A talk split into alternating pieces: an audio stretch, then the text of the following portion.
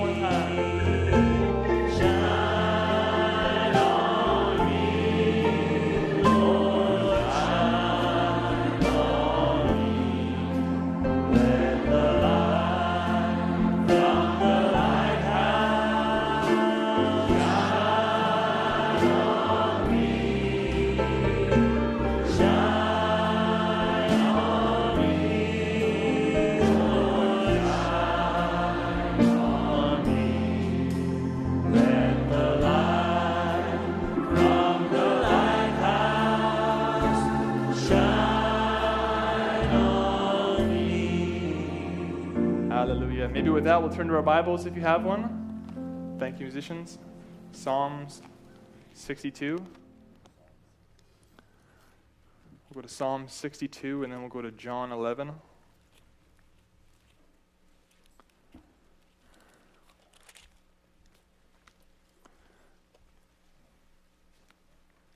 Very, very, very, very, very, very simple thought tonight. I want to speak about um, reevaluating our expectation. Okay? So, reevaluating our expectation. So, Psalms 62, start at verse 5. My soul, wait thou only upon God, for my expectation is from him. He only is my rock and my salvation. He is my defense. I shall not be moved. In God is my salvation and my glory, the rock of my strength, and my refuge is in God. Trust in him at all times, ye people. Pour out your heart before him. God is a refuge for us. Selah. Hallelujah. John chapter 11, if you don't mind.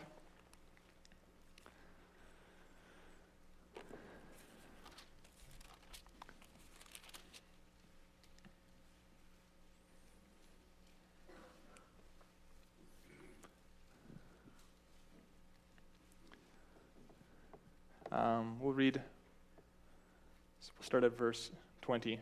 This is the story of Lazarus. So I'm just kind of jumping in the middle of it. Then Martha, John 11, 20. Then Martha, as soon as she had heard that Jesus was coming, went and met him, but Mary sat still in the house.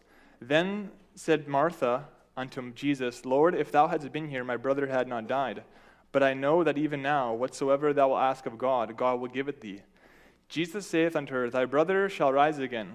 Martha said unto him, I know that he shall rise again in the resurrection at the last day. Jesus said unto her, I am the resurrection and the life. He that believeth in me, though he were dead, yet shall he live. And whosoever liveth and believeth in me shall never die. Believest thou this? She saith unto him, Yea, Lord, I believe that thou art the Christ, the Son of God, which should come into the world. Let's have a word of prayer. Precious Lord Jesus, we're so thankful for your goodness, your mercy in our lives. Lord, without you, where would we be? And we're just thankful to be here because of you. Lord, once more, may you just open up the word to our hearts, Lord. We need you, Father. You're the one that we want and desire and long to be with, Lord. We're chasing after the one whom our soul loves. And Lord, we know that you will be found of us, Lord. You're not hiding, you'll make yourself known, Lord. So in the evening time, Mother's Day, Lord, it's humid outside and people ate probably, but Lord, may you just come, open up something to our hearts to strengthen us for the journey ahead. Help us, all our spirits, just calm down, relax, just be able to enjoy the moment, be in the present, Father, be able to catch something from the Word. We commit ourselves to you, praying you wash us, cleanse us, Father. In Jesus' name, amen. Can I have your seats? All right. So I, um, I spoke about this a little bit in Victoria, and I didn't think I would speak about it here, but I just, uh, the more I looked at it, the more I wanted to go back into it. Hallelujah. So, reevaluating our expectation. Um, expectation, it's a strong belief that something will happen or be the case in the future. Okay, I know. A strong belief that something will happen or it'll be the case in the future. And it's a big topic. I mean, I don't claim to know half of it or even 5% about expectation, but our life is full of expectation. Even as you sit here right now, you have expectation for the week ahead. You have expectation that tomorrow you're going to wake up, you're going to go to school, or you're going to go to work. You have all these expectations uh, in your heart and in your mind. We, our life is so connected with what we expect. And the world wants to capture us, wants to capture our expectation where it's always connected with consumerism you know, with the next product, the next phone, uh, the next movie, the next this, the next that, the next royal wedding, or whatever. It's trying to capture our mind to be in line with their expectation, right? But I want my expectation to be word expectation. All right, we need to make sure that our expectations are scriptural, right? And so we want to reevaluate our expectations this evening and expand them, okay? I find that uh, we, our expectations can become very narrow by accident. And so we need to, we need to say, Lord, don't let my expectations be narrow. I mean, we're, we're talking about God. we're not talking about another man, you know, or just, just a book. We're talking about God. And so we don't want to end up like the, the, the old parable of the, the six blind men who grab a hold of the elephant, right? One blind guy, he grabs the tusk. And his description of the, of the elephant is, oh, it's, it's a hard, rough thing and it's got a point on the end. And no, no. The other blind guy who has an ear says, no, it's big and it's floppy. And the other blind guy who has a tail, he describes it that way. So they're all describing one part of the elephant. And they think their part is correct, but they're blind. But there's much more to an elephant than just a tusk. Right? And so there's much more sometimes to a, this topic of expectation or to anything. So we don't want to get too hung up sometimes on just one part of something and think that's all there is to it. All right? There's always more. And so I find our expectations sometimes can get very narrow. Sometimes we just get locked into you know, you get what you expect. And, you know, are you, are you expecting? You get what you expect. Or, you know, did you put your order in?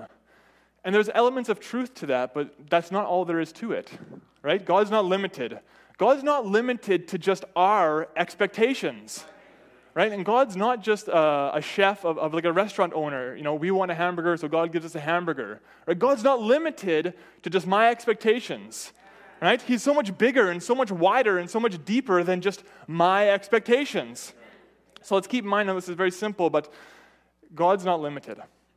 And there's an element of truth to getting what you expect. Like uh, in Luke 11, Jesus says, you know, you being a, a parent, if your son asks you for a fish or for bread, you're not going to give them a scorpion, you're not going to give them a serpent. And how much more your heavenly Father gives the Holy Ghost to them that ask them. Right? But we don't want to just get so narrowed down to think that God can only meet my expectations. right? To think that all, all all's God capable of doing is just meeting my expectations right? God's bigger, wider, and deeper. And we're living with a God, as Bill Branham preaches a service, you know, the unchangeable God working in unexpected ways. So we need to open up our hearts and minds and say, God, you can do anything. All things are possible to them that believeth. So, Lord, don't let me get limited just thinking that you, you, can only do what I expect. And don't let me try and make, don't let us try and make God an errand boy. Right? He's not a mascot or an errand boy just, you know, running around doing this and running around doing that. He's God.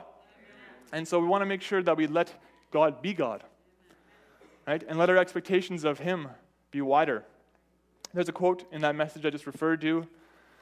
Brother Branham says, How many times could I stop and for days tell the experience when I go to the woods to seek the Lord?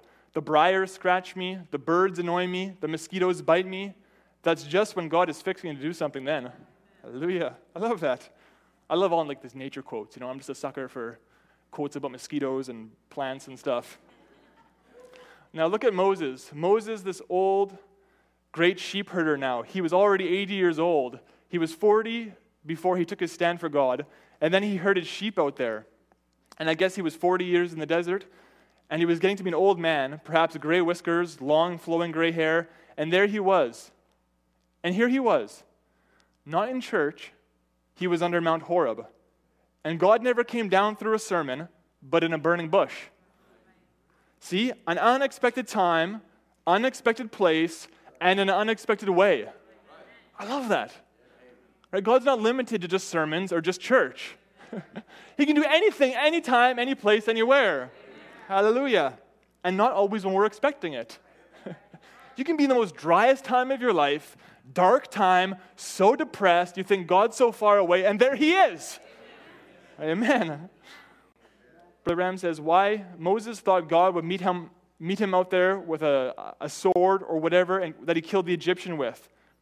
Right? So Moses was under this promise of his mom telling him that he was a special boy, he was raised to be a deliverer. And so Moses got under this inspiration, you know, maybe I'm supposed to lead them out while he was in Egypt, while he was a military man. Maybe that was his intellectual expectation. But that's not how God was going to work through him. Right? He let him get old. But God met him not in church, but under the mountain. God met him not in the hymns, but in a burning bush. And not when he was a young man, but when he was an old man. God called him after he was 80 years old. Think of it. So sometimes we think because we're 35, I'm 35, or 40, whatever you are, you're never too old. You got a soul that's got to live forever. So just remember, it's always that way. God, the unchangeable God, in an unexpected time, an unexpected way, and an unexpected place. Hallelujah. Now, this is very simple, but it's good just to do a topical study sometimes, the message. And that's not just a it's not a, just a dry theological thing. It's good just to sit down and study. All right? But uh, time and time again, we've seen people say at winter camp or at summer camp, afterwards we have a testimony meetings, and so many young people come up and said, you know, I, I really didn't want to go to camp, but God met me. Right? So God can meet us even our expectations are zero, or we have none, or when we don't even want God. Because young people in the message, they're going to go through times where they want nothing to do with God and they want nothing to do with church. You know, welcome to being human. Right? It's not going to always be a smooth transition into being a Christian just because you're raised in a Christian home. It could be a lot of it could be a mess. but even those times when you're You, you, you don't want God. You don't want to go to church. God's aware. Hallelujah. God's mindful. I love it. I, I'm so glad God knows our thoughts. Even when our thoughts are wrong, that God knows them. And God has this quality of being long suffering. Oh my, the long suffering and mercy of God in our lives. so many times, you know, it'd be so easy to have written us off, but God, if we're His son, if we're His daughter, that grace is so bigger than our human grace, so much bigger than our Christian grace. We think we're graceful, but God is much more gracious. All right? So we need to understand that, you know, our children are going to have those times where they're not going to want to come to church and different things like that. And you know what? We got to be careful we don't produce rebels. I was, I was watching just this teacher the other day, the way he was talking to some teenagers, and I don't think he saw me, but I thought to myself, this teacher is creating rebels. Not a BCA, this is just over where I, on the island. but I was just sitting, I was sitting there just having my lunch, and I was watching him. Okay, these are probably three kids, and they have naturally, they're probably pretty funny. So they did something funny. And the, the teacher uh, kicked them off the, the field. Then he came over to them. He was just berating them and just making them, uh, it was just uh, bad. And I thought to myself, you're, you're taking these kids who are probably class clowns or whatever, and you're pushing them into rebels, right? Because the teacher had some sort of complex or something, or doesn't know how to, how to discipline, but it's, he's partly guilty for making these kids more rebels, right? Rather than befriending them, like when Rebecca, Brother Branham's daughter, was going through her rebellion stage, and Brother Bram says to his wife, she needs a buddy right now right? So we need to make sure that, Lord, help, us give us wisdom in raising our kids. Let us not be guilty for producing rebels. They need friends. They need someone they can talk to and someone who they can say, I'm struggling with this, and not just for us to give them a hard hand. Right? We all had struggles growing up. You're coming to this world and it's so big and it's so vast and you have so many questions, right? And that's normal. You're not weird for having questions, right? Oh my. So we need to realize that God's able to meet and go above and beyond our expectations. He's not limited. He's not limited to whatever situation that we're in. Even if you look at um, different scriptures in the Bible, so our expectation needs to be scriptural, but it also needs to have God's interpretation with it. You can think of Isaiah 40, right? The prophecy of John the Baptist, you know, the voice of one crying in the wilderness. Every high mountain shall be made low, right? Everything crooked shall be made straight, and the glory of the Lord shall be seen. So all these studious Jews had this expectation of what this forerunner would be like, right? Every high hill shall be made low. Wow, this guy's going to be incredible. But then here comes John the Baptist, right? Wearing camel skins, eating locusts and wild honey. Right? Can you imagine watching that guy in the woods? How did he get the locusts? Right? I don't think he was just buying them at the market. He was probably hunting them. Uh, right? How did he get the honey? Right? He knew how to deal with these bees. This is an odd guy right? So people's expectation of this forerunner was probably not John the Baptist, right? People's expectation of what the Messiah was was probably not Jesus, right? They wanted him to be some military man to help drive back the Roman Empire, but that's not what he did. But he was still the Messiah. So our expectations of what God's going to do needs to be scriptural, but with his interpretation. All right? So let's make sure that our expectations are scriptural. All right, And we're not coming up with some far fetched interpretation. I think it's good to, to think big and to, to aim for the stars and so forth, but also to rejoice and embrace God's simplicity. All right? A lot of times we're thinking of big and vast and something great and something loud, but God's often so often coming in simplicity. Hallelujah. Some people, as they're coming to the Lord in salvation and to be repent and to be baptized, maybe they're expecting something you know, big to happen to them when they're baptized. But God wants to change their heart. And it's not always big and loud and fireworks. And, but if you have an expectation of big and loud and fireworks, you're always going to wonder, am I saved or not I saved? Right? So why do we have big firework expectations? Right? We got to make sure we're not Pentecostal. Scriptural. Right? Not something some wild and loud and noise. Right? When it, those 3,000 souls are baptized in the day of Pentecost, it was God was moving, but not, not every one of those people I don't believe was like loud and wild. They were baptized and they continued in the apostles' doctrine. They continued in fellowship and the breaking of breads. That was a sign of their heart being changed. It's that simple. Right? And you give your heart to the Lord, you're baptized, and you make your confession and so forth. God changes your heart. And that's wonderful. but it's simple. Right? But if our expectations are something big and something loud and something crazy, and no, simple. Simplicity. Right? So we need to make, reevaluate our expectations of what we think God's going to do in our lives. Right? oh my, God's hidden and revealed in simplicity. Hallelujah. And God's will is, you know, it's so often revealed to you and I in portions. Just reveals a little at a time and a little bit at a time. We should be thankful for that. Whenever God brings something to us, thank you, Lord. Right? You and I aren't built to understand every mystery of God. God's so vast and God's so big, and God, right? God reveals what we can handle. And there's things that right now we can't handle, but down the road you can. Right? But He knows what we can take and when we can take it. Hallelujah. Let our expectations be scriptural, Lord Jesus. Sorry for so much water. Because as humans, it's very easy for us to get in the flesh and to have some kind of false expectation.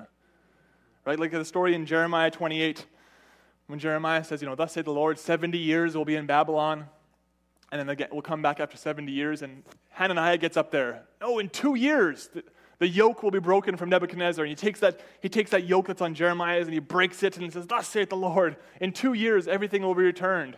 And Jeremiah's like, you know, amen. but I don't believe the Lord spoke to you. Right? So God has chosen vessels to help chisel out the expectation. And Hananiah was not one. But I imagine his speech, his sermon, his thus saith the Lord was super dramatic because he was in the presence of all the people. He was in the presence of all the priests. Takes this yoke and breaks it. Everyone's like, wow. He was inspired. He was inspired. He was inspired, but it wasn't God. so there he was in the presence of all the people. And Jeremiah, it was probably embarrassing. Right? This guy's coming with a prophecy that's different than Jeremiah's. Right? But God was with Jeremiah, God was not with Hananiah. Right? So just because someone's loud and different things like that and lots of you know smashing doesn't mean that's God. You got to be able to recognize God's chosen vessels. Right? And they'll line up with the word of God.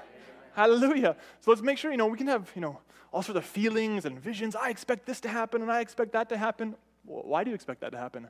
Well, have this feeling. Well, it's a feeling. feelings are good, but feelings can be deceiving, right? It's much easier to rest in the Word. Hallelujah. Some people, you know, revival and revival and revival. Why do you expect a big revival? Well, I, I want one. What, does that got to do with anything? right? The revival in North America is over, right? But thankful that God's still moving in our hearts. But we're not going to see a big global revival in North America, like Azusa Street and Welsh Revival. I, I would love to see that, but it's not going to happen. God can move in our lives and move in our midst and so forth, but to expect something like the Welsh Revival or Azusa Street, know, and other churches, they're calling for that. God's going to move on America and God's going to do this and we're going to prosper. It's false prophecy, right? Creating false expectation upon the people. Let our expectations be scriptural, right? All sorts of people creating all sorts of date predictions, you know. This year is the end of the world, and this year is the end of the world, and this year is the end of the world, based upon math. Well, it's doing math of the Hebrew words, and the H means this, and you take it all together, and it comes up with 2018 and April 23rd. Whoops, it's gone already. Oh, well, let's do some more math. How can you come up with date predicting based upon math like that? It's foolish, but people, they make big, they, they write books and sell books, right? And, wow, this is, you know, can you believe, people sell everything, and they, they buy posters, and you know, 2014, this is the end of the world, comes and goes. And people are standing there, and they sold everything to promote some guy's date based upon math. It's crazy. God, let me be scriptural. You sent a prophet so I can understand the Word of God and not be tossed to and fro with every wind of doctrine, every emotion, every feeling, and every dream. No, thank you. I want to be rooted and grounded in Christ. It's okay to be simple, right? There's nothing wrong with a simple, rugged Christian life. Hallelujah. It's still in style. And people can have, you know, big, oh, I think this and I think that. Well, that's great and that's wonderful. And like Jeremiah, amen. But I don't think so. right? Because the word says, I can read the word, I can get in the message. Right? That's the beautiful thing. We can search for ourselves in, in plain language. Hallelujah.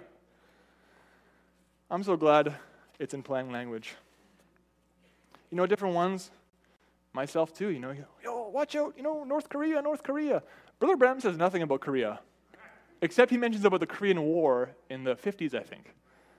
Right? So, you know, North Korea, North Korea. Well, North Korea, what's happening there now? It's pretty amazing as far as possible peaceful negotiations. But Brother Branham didn't say nothing about North Korea. So watch Russia. Keep your eye on Israel. Right? He, he, he identified the major players to be watching. But we don't need, you don't, don't need to be, you know, watching, you know, watch Greenland. Look what's happening in Greenland. Well, as far as major prophecy, we don't need to worry about Greenland, right? Uh, uh, God bless the people in Greenland, okay? But there's nothing major in prophecy about them, okay? But we can get distracted over here and distracted over here and distracted over here, and it's like, I'm not always looking for something new, right? Some kind of new revelation or new, oh, I'm so excited about this. And it's like, well, we've had the word. We have the word. I'm satisfied with that. Right? I'm not always chasing some other experience of this. Like, I love the Lord. Amen. I love His Word. He's real in my life. I don't always need to, you know, you know, p- pump up the feeling meter. You know, I haven't had my hair stand up on my neck for a while now. You know, something's got to happen. Ah, you know, maybe when I was in my early 20s, yeah, so, you know, come on, you know, you're, you're energetic. And, uh, maybe I'm getting old and tired, but I just want reality. Hallelujah. Is it wrong to want reality? You know, Lord, I want what's real. I want what's balanced. I want what's true. Is that so wrong? no. Amen. So let's let God be God. He gave us the word. He's given us what we need. He's given us everything that pertains to life and godliness. Hallelujah. Because man can get so smart. Man thinks they're so smart, right? And they're always trying to, you know, man in the 16th and 17th century, man was getting so scientific, right? Everything's got to be proven by this and that, and math. Nothing wrong with math if you like math. Physics and science and experiments and vials. So everything has to be so intellectual. So we can be guilty of that also, trying to always, you know, dis- dissect God right. and to put definition and boundaries about God that we don't need to. Right? It's okay to not understand, but believe. Amen. And to have faith and to, to, to love God who you can't fully explain. I'm so glad we can't fully explain God. He's so much bigger and wider and greater. Hallelujah. And you know, there's a lot of things that's hard to predict. Right? It's hard to predict what's going to happen. Certain specifics of life and in our lives, it's hard to predict what's going to happen. Like, you know, I, I, expect this to happen in my life, or I expect this ha- to happen in my life or your life. It's hard to predict because things change. Things can change in a moment in our lives that we didn't expect. And then everything is different. Right? And so we have expectations that are on our heart, and that's good. But I was just thinking about this, okay? It's hard to expect what's going to happen or different things like that, but I find it so much safer and simpler to expect God to manifest his attributes. Okay? How things are all going to unfold and how the, the world's going to fully end, all these little details, there's lots of details, okay? But in my life and in your life personally, we can have an expectation for God to manifest his attributes. Because God has these qualities, God has these characteristics inside of himself, and he can't help from expressing them and from sharing them. Like in God is an attribute of mercy he can't help but share that quality of mercy with us. In God, he's a healer, so he can't help but heal. In God is a savior, so he wants to save. So in our lives, when we're walking around in our day to day lives, you can expect God, you can't help but express your attributes. Right?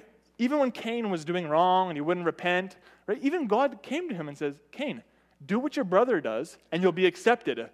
Right? Even Cain, God was willing to come to and share grace, but Cain would not receive. Right? How much more with our children, his children, who will receive his attributes, his grace and his mercy? Oh my, you can go about your daily life and expect God to manifest his attributes. Whatever you're going through, he's a healer, he's a savior, he's a deliverer, he's a father, he's a counselor, he's a provider. How, how is God going to provide? I don't, you know, you have a need in your life. God, how are we going to provide? Sometimes you don't know how he's going to provide. But there's a quality inside of him that he can't help but express and be a provider.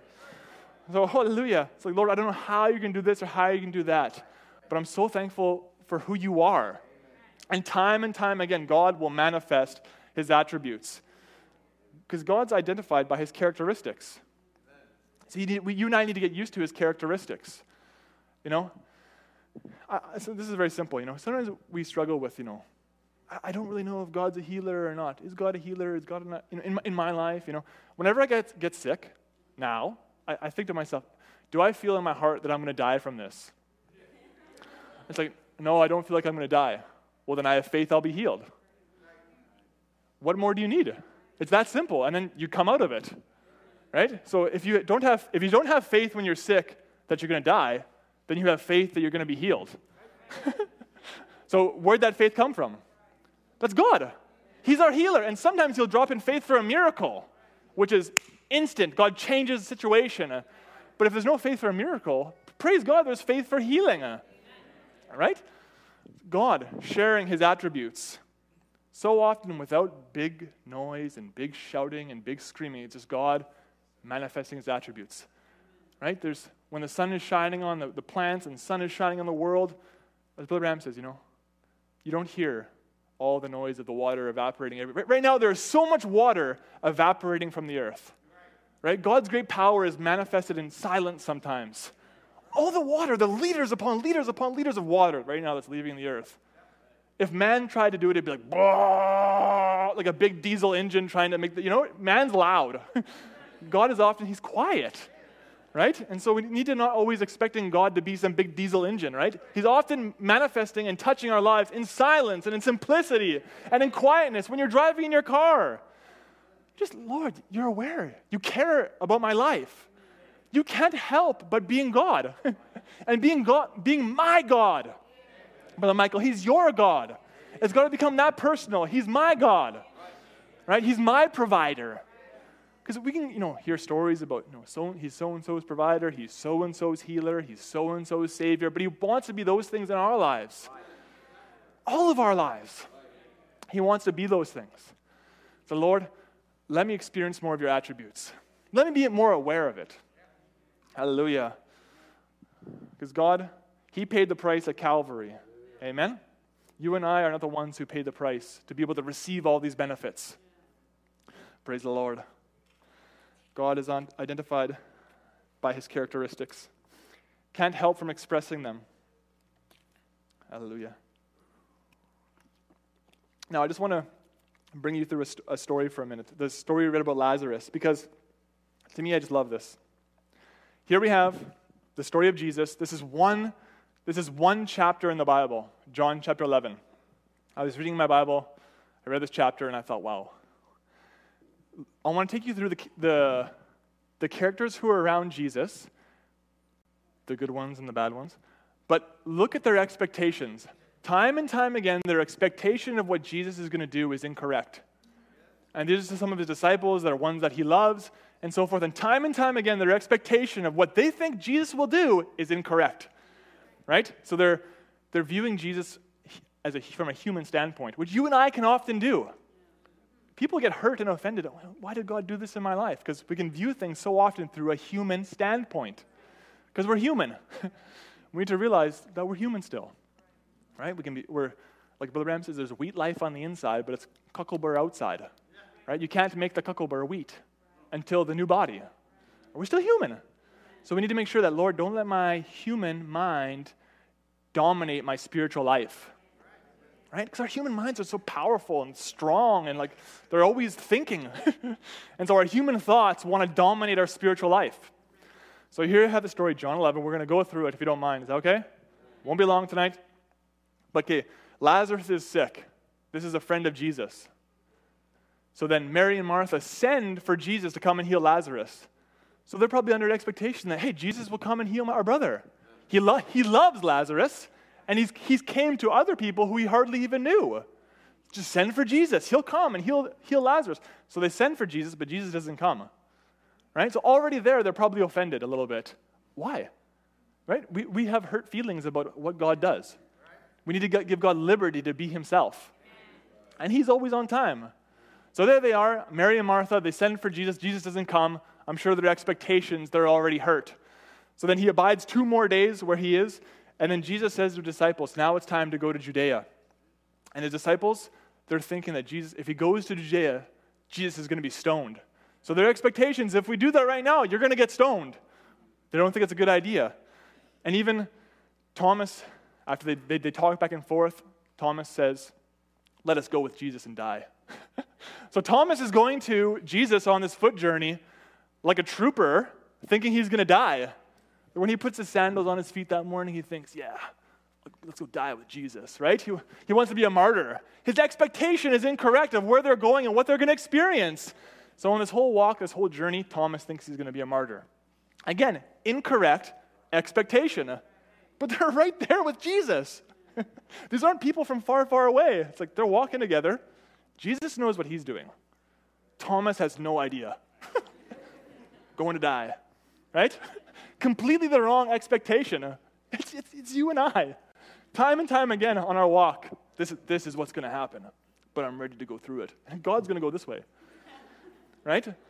So Thomas goes there, let's go die. And Lazarus has been in the grave now for four days. And the Jews are there. They're comforting Mary. They're comforting Martha because their brother's dead and so forth. And just, you need to move on with your life. Your brother died. He lived a good life. In the resurrection, he'll come back. And they're comforting Mary and Martha of what to expect for their future life right? So Mary and Martha, all of a sudden, they hear that Jesus is coming. So Martha leaves to go see Jesus, but Mary, Mary stays. Why she stayed, I don't know. Maybe she was hurt or offended because Jesus didn't come the first time.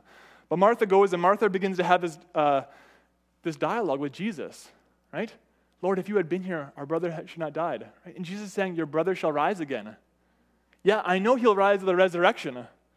So they're having this dialogue. Jesus is telling her, Your brother shall rise again. Yeah, at the resurrection, he'll rise. Jesus, no, now. this dialogue with God, and she's expecting something completely different, right? Oh my, God's dealing with our heart sometimes. He's trying to put in faith. He's trying to deposit faith in our hearts, but we're thinking of something different. Oh, I just love this. Thy brother shall rise. And then Martha, she goes to get Mary and they come to Jesus. And again, Mary is weeping also. If thou had, if thou had been here, my brother had not died. So there, I just love this story. There's Jesus. All these people, they're weeping, they're crying, they're sad because their brother is dead, they're confused. And the Bible says Jesus groaned in his spirit. Jesus was troubled. And he says, Where, where have you laid your brother? He's groaning in his spirit. He's troubled. And the Bible says, Jesus wept. Right? And they said, Oh, behold how he loved Lazarus. But I don't think Jesus was necessarily crying because he loved Lazarus. He's just seeing all these humans not knowing who he was, not knowing what he could do in their midst. They're, they're troubled and they're this and they're that and they're so hurt, and Jesus is groaning. If they only knew who was in their midst. Where have you laid your brother? Hallelujah. They're going with Jesus, and Jesus, again, he's groaning in his spirit. I just love this. God in flesh with people that he loves and they don't know what he's doing. Oh my, God in our lives, he's with us. And we so often we don't know what he's doing. Right? He's in our lives. He's when you go to work tomorrow and so forth, we're troubled, we're confused, we're crying, we're hurt, God's there. God has a perfect plan for our lives. But we need our plan to line up with his. Right? There's a quote, I don't know if I'll say it right, but the the secret of an unsatisfied life lies in an unsurrendered will. That's a Hudson Taylor quote. The secret of an unsatisfied life lies in an unsurrendered will. Right? We're unsatisfied. Just surrender your will to the Lord's. More satisfying. Hallelujah. We have wants and we have desires, and we have expectations. Let the Lord work out those expectations in our lives. Amen. And you know, a lot of us, it's 2018. A lot of us, we've been in the message for a long time. And maybe things didn't go the way we were expected them to go. But praise the Lord anyhow. He deserves worship. Amen. He, de- he deserves an incense from our heart that reflects worship and love. Amen. Irradiating from our heart. I want the, the, the incense from my heart to be Lord, I love you. I appreciate you. I believe you have control of my life. I don't want the, the incense from my heart just to be complexes and I'm no good and I'm so and so hurt me, and so and so did this, and why did my life take this direction? We have those times, okay? But we need to realize God is in the midst. Lo, I am with you always. Amen. I will not leave you comfortless. Behold, the world sees me not, but you'll see me, for I'll be with you, even in you. Did God in flesh say that, or didn't He? I'll be with you, even in you. So, Lord, let my expectations be correct. Amen. We're going to have times where we're just, we're just human, right? We get frustrated, we get agitated. But, Lord, constantly help redirect me, recalibrate me to line up with you, Lord. So I just love this. You, you have Jesus at the tomb.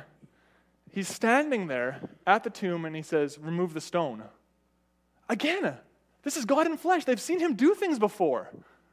Remove the stone.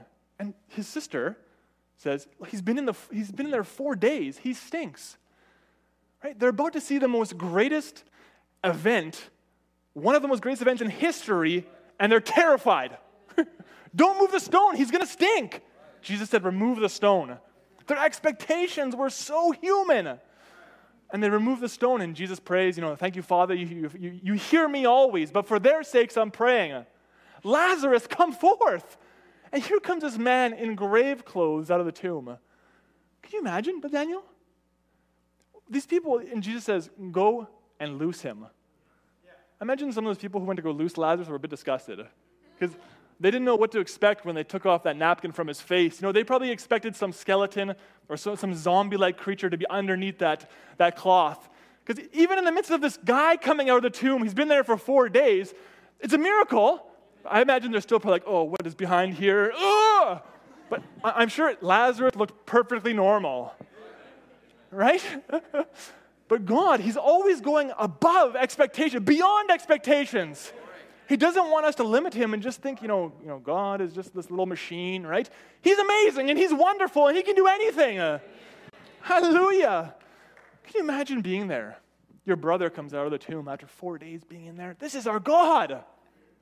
And you would think, you would think that everybody who was there would become a believer. But they don't. so our expectation when God does something, often we think, no, everybody's going to believe because of this. They won't.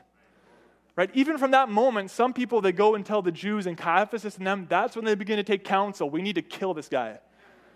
They were there. They saw this man come out of a grave right? But there was nothing in them to respond and to become followers of Jesus Christ. Either there's something in people to believe or there's not. And you can't put it there, you can't force it there, right? So I love that. Resurrection, one of the greatest events. Not everyone believes, not everyone becomes a follower. Right? So our expectations of who's going to follow Jesus and who's not can't just be an emotional feeling thing. Right? Everybody's going to come and everybody's going to be in the rapture. Who says? Right? Those who are going to be in the rapture is the elect. And either, as the prophet says, either you're part of that garment or you're not. Right? You take a, you take a fabric and you're going to cut a dress, and so you cut the dress, and then you have excess material, and that goes, right? So that, that's still material, but it's not part of the garment. Right? So you can't make somebody elect who's not elect. As much as we would like to. The thing is, if you're elect, you can't stop yourself from being elect. if you're a son of God, you can't stop yourself from being a son of God. If you're a daughter of God, you can't stop yourself from being a daughter of God. You can't unmake yourself a daughter of God. Oh my, I was driving my car the other day. I have great times driving in my car. You know, yeah. I was, I was just thinking, I said, Lord, either I'm a son of God or I'm not. And if I'm not, I never can be. But if I am, I never can't be. oh my, you talk about eternal security. Right? Being a son of God does not depend upon how my revival meter is doing. It doesn't. I'm a son of God because that's who I am. That's who He made us. Either He made you that or He didn't. You can rest in that. And you can't miss the rapture if you're the bride. If you're the elect, you can't miss it. Of course, we've got to preach in a certain way so people want to get into it, but the, it's for the elect. Hallelujah. The power of God's predestination. Amen? Some, some of us come through the water, and some of us through the flood, and some of us through the muck, but we, God's children are coming. And there's nothing different or more special about, say, my testimony versus somebody who was raised in the message. or somebody who was raised in the church. There's no difference. It doesn't make one more special than the other. I, think people who are raised in the message need to stop having this like, oh, you know, I don't, I never really had this experience where I went from like a drunkard to a non-drunkard, and so you know, no, it's like praise God. God allowed me to be raised this way. God made Himself real to me, equal. There's no difference. There's no superstar testimony. We're children of God, and He is our Heavenly Father. He is the chief shepherd and bishop of our souls. Hallelujah. And we are brethren. And I love it how he is, he's, he's not ashamed to call himself brethren, too. Hallelujah. The, the humbleness of God in our lives. So rejoice in what God, if God's done something for you, rejoice in that. And don't always have some expecting of some, oh, I need some kind of super duper volcano experience. You don't. Where does those expectations and concepts come from? Right? right? We've got to realize we're coming out of Pentecost long time ago, but we need to make sure we fully shake it off. fully shake it off, right? And allow yourself to have a word life, right? Not just a, a word and a feelings life because feelings come and go. I, every day of my life, I know about your life, every day of my life, I don't feel like a Christian. I don't feel like anointed. You know, I'm going to work today with my lunchbox and I feel anointed. No, I don't always feel anointed. We don't always need to feel anointed. Why? God, you did something in my heart, and I believe your word. I'm thankful for that. Whenever you want to send a greater anointing, I'll receive it. And if there's going to be you know, a revival, you'll always see a burden of prayer first. You'll see a burden of prayer and repentance before you see a, a big revival. Right? So, Lord, don't let me have false expectations.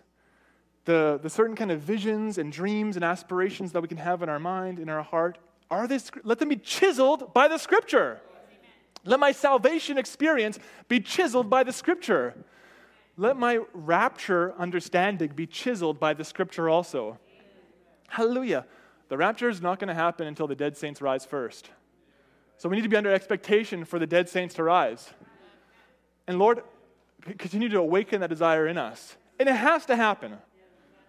You know, and I'll jump to that in one sec. But one of my favorite, we'll close in about five, ten minutes, okay? One of my favorite scriptures in the Bible is when Abraham's talking to God about Sodom. If there's 50 righteous in Sodom, will you spare it? God says, yes. If there's 40 right, I love this. Abraham talking with God. He's bartering with God. If there's 40, will you spare it? Yeah, if there's 40, I'll spare it. If there's 10, will you spare it? And then God says, Shall not the judge of all the earth do right? I love that. Talking about the characteristics of God. Shall not the judge of all the earth do right? Hallelujah. He shall do right. All the elect will be in. So when the time comes, you know, say the door, oh no, they'll close the doors. Praise God. I don't want to be here forever. You know, I'm, I'm happy for, you know, what God's doing in my life, but I don't always want to keep getting, you know, oh, here's some more mail from Visa, you know, you know, I got to fix a tire on my car. I don't want to, you know, I'm happy for these things, but I'd rather be, you know, new body, not wrestling against Satan, right? You know, as good as, you know, this life can get, it's still like, this is still like, you know, stinky fallen life, right? Where I'm, you know, I want to I wanna go on. So when the time comes when these doors shut, I'm not going to cry. I'm going to be like, glory to God. It's, it's almost, it's getting closer. That should be our heart, you know, not like, Lord, help us preserve church. well, no, we're not going to be here forever. I don't want to be here forever. I seek a, a city whose builder and maker is God. I don't want to lose that Abraham vision. No, I'm walking with you, and wherever you lead, I want to follow. I'm not trying to, you know, like I preached before, you know, build my little bunker here, build my little sanctuary, build my little millennium here, you know, the Morton family. Yeah, we're going to build a tribe of the Mortons. You know, Lord, when it's time to go, I want to go. Shall not the judge of all the earth do right? Hallelujah. He shall do right. So we need to be under expectation also for the dead saints to rise. And I don't know how that's all going to work. You know, and I, I, in Victoria, I mentioned, and sorry about this, but the other day, someone they were at A and W or something, and they, they thought they thought they saw my someone who looked like my father-in-law with this. Sorry, but I don't know. I don't know if the sleeping saints will go to A and W, right? But they saw somebody who looked like my father-in-law. Okay, and it just it just helps create the expectation that someday that has to happen. Someday. That has to happen. We preach about it, we preach about it, we, we think about it, we think about it. It's going to happen. Right, that's, that's scriptural expectation. Right? And the, this God concluding this story on earth, it has to happen. And we don't need to always, you know, there's, sorry, sorry to mention this, but there are going to be some young people in the message who don't get married. sorry, you know, I know, you know. but I don't believe we'll be on the other side for eternity being like, man, I wish I got married, you know. You, I don't think we'll even, it'll even cross our mind. It won't be a worry. And it, it's fine to have that desire now, but don't rush into a marriage just to beat the rapture. You end up with the wrong one. It's like, oh. Like, I think like in 1977, there was lots of weddings and lots of marriages and so forth, right? Because people have their kind of expectation of this is going to happen. But be scriptural. And don't get into something so serious so foolishly. Right? Something that, something that are so serious, it's like, Lord, it's better to, be, to wait and be patient. Right? It's a famous quote, whatever. It's better to be, it's better to be single, wishing you were married, than married, wishing you were single. Right? It's like, Lord, just let me walk with you. You know, enjoy being single. Sorry to get into this. I don't know. I know you had Friday night youth meeting on relationships and so forth. I was almost going to preach tonight on romance in the third Exodus. I had the note started here. I was on the ferry over. I said, not tonight. but enjoy being single. If God has called you in a season of being single, enjoy it. When it's time to not be single, then it's time to not be single. But enjoy it. Like apply yourself to the word, apply yourself to life. If God's called you to go to school, go to university, go to school, go to university. Get it done. Right? Just whatever, whatever season God has you in, walk with Him in that season. Every season's going to have trials. Being single is not a mass, it feels like it, it's not a massive trial. Oh no, I'm single.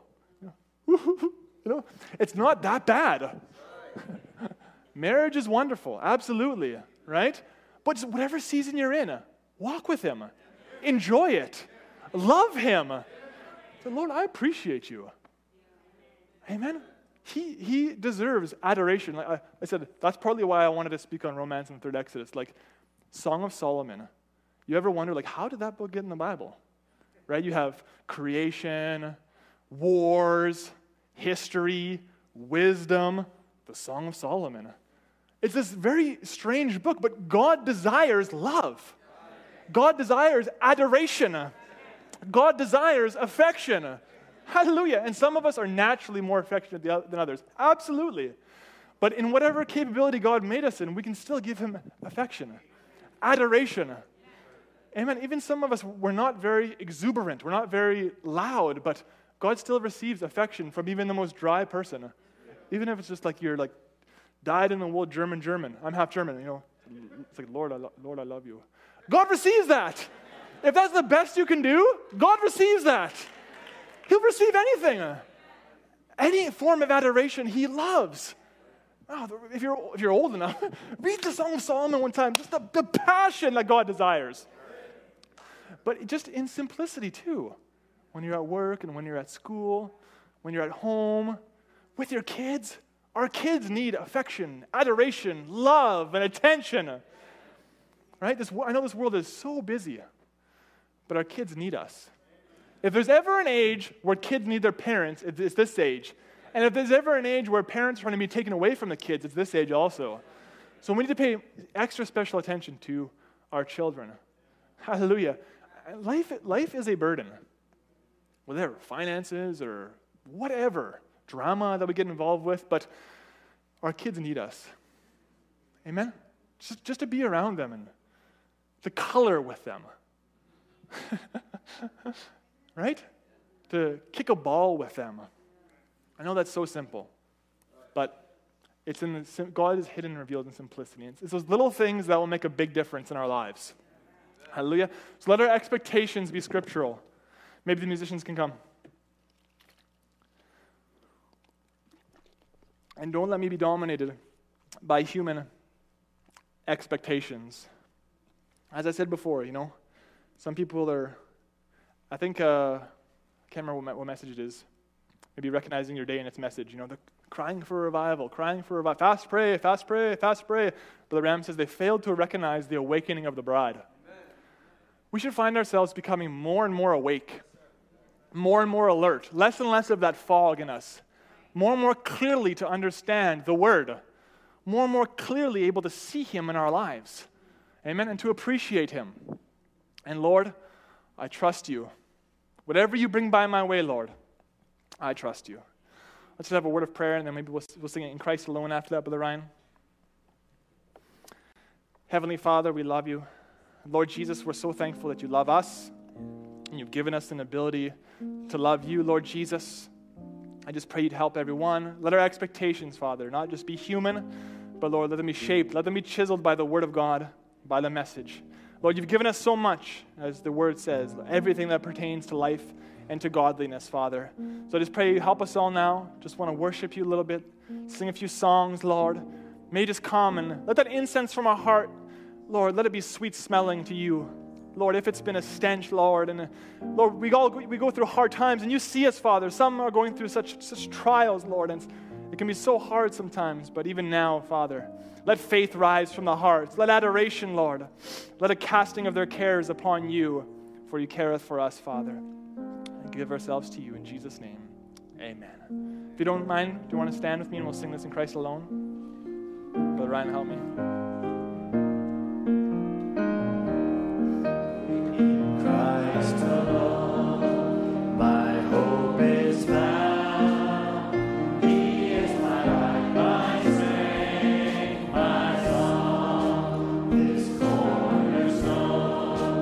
God.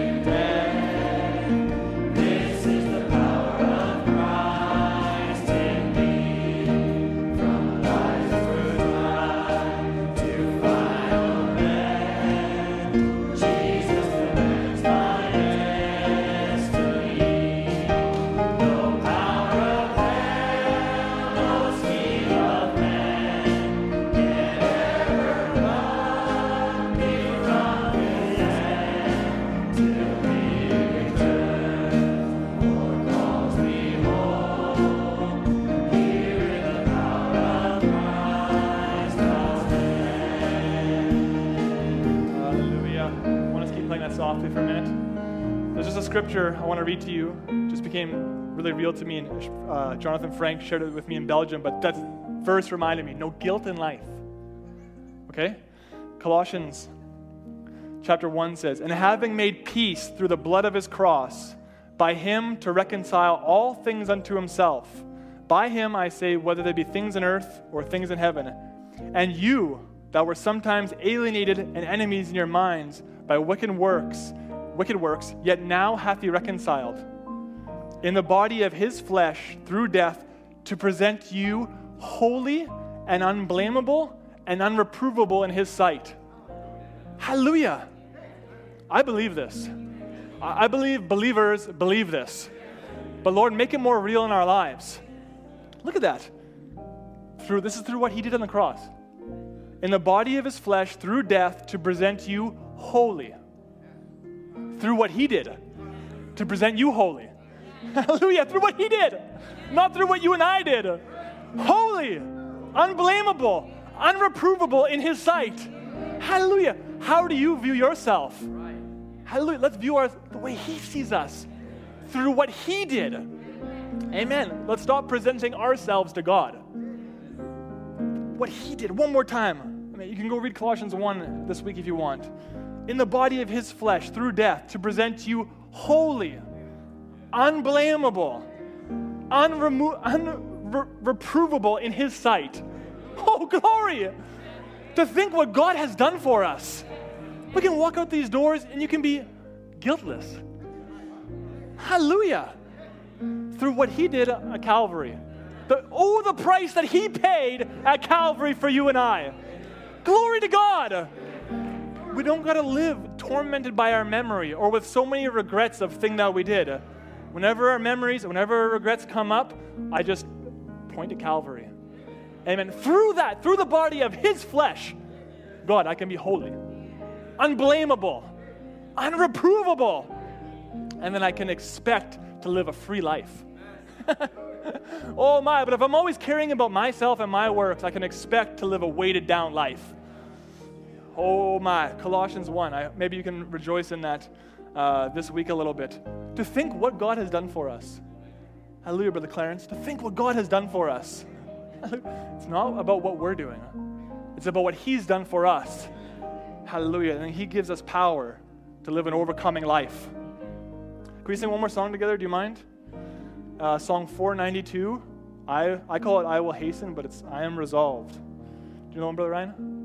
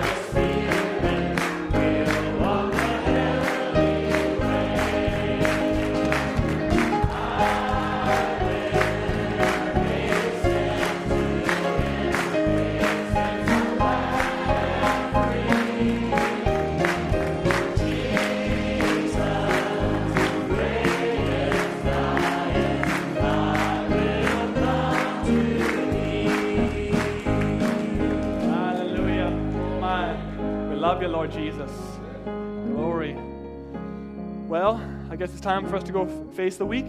Praise the Lord. You excited? you know, tomorrow work and we have school, but Lord's able to do something for us. Amen. He promised to be with us, and I'm so happy for that. You know, we don't realize sometimes what a privilege it is to know that He's with us. Maybe Jonathan Frey, do you want to come close in prayer? And then may you have a wonderful week, everybody. Amen. Don't complain about the heat. Thanks, Jonathan. Amen. Let's bow our heads. Heavenly Father, we're thankful for the word we've heard today. It's been so powerful, Lord. It spoke straight to our hearts, Lord Jesus. It's truly it is spiritual food in due season, Lord. Lord, we can just look around the room and we can see God moving in each and every life. We can see you moving throughout our assembly, Lord, and we're so thankful for that, Lord.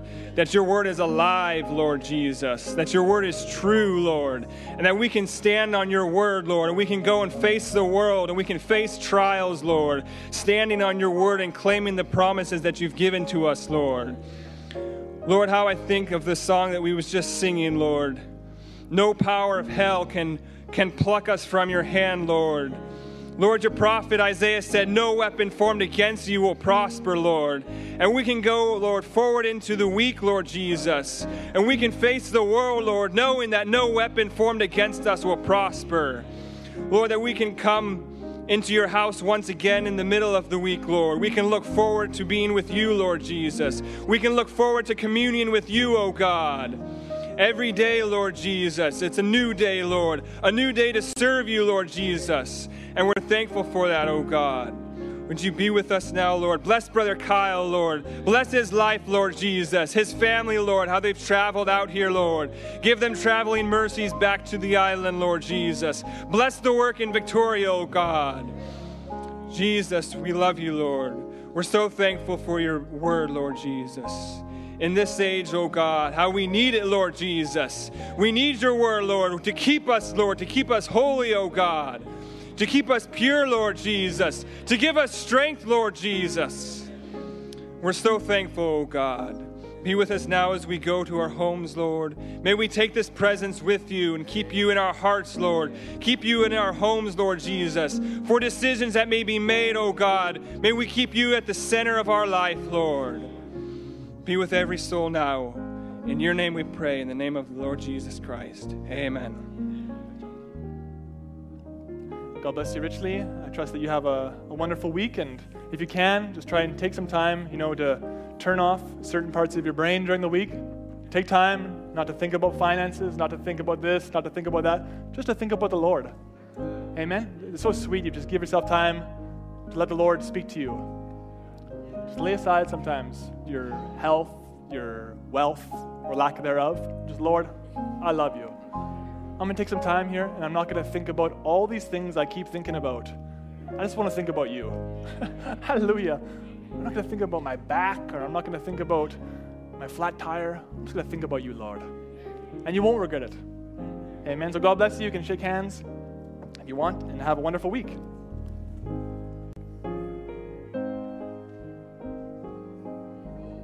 You leave, we just got this one announcement we would like to make regarding the Wednesday night uh, business meeting that we'll be having. It's for the local assembly. So those that are visitors here that are taking their summer holidays, it's an it's an evening for the local church, so you wouldn't be bothered with these um, these uh, financial matters. So it's for the local assembly only, and it will not be streamed. So it, that means you should be here. That's good. And if you're at work or something like that, they're going to record it, of course, and then you'll have a chance to hear it at your own time. So that's our final announcement. God bless you. Remember one service next Sunday. You're dismissed in Jesus' name. God bless.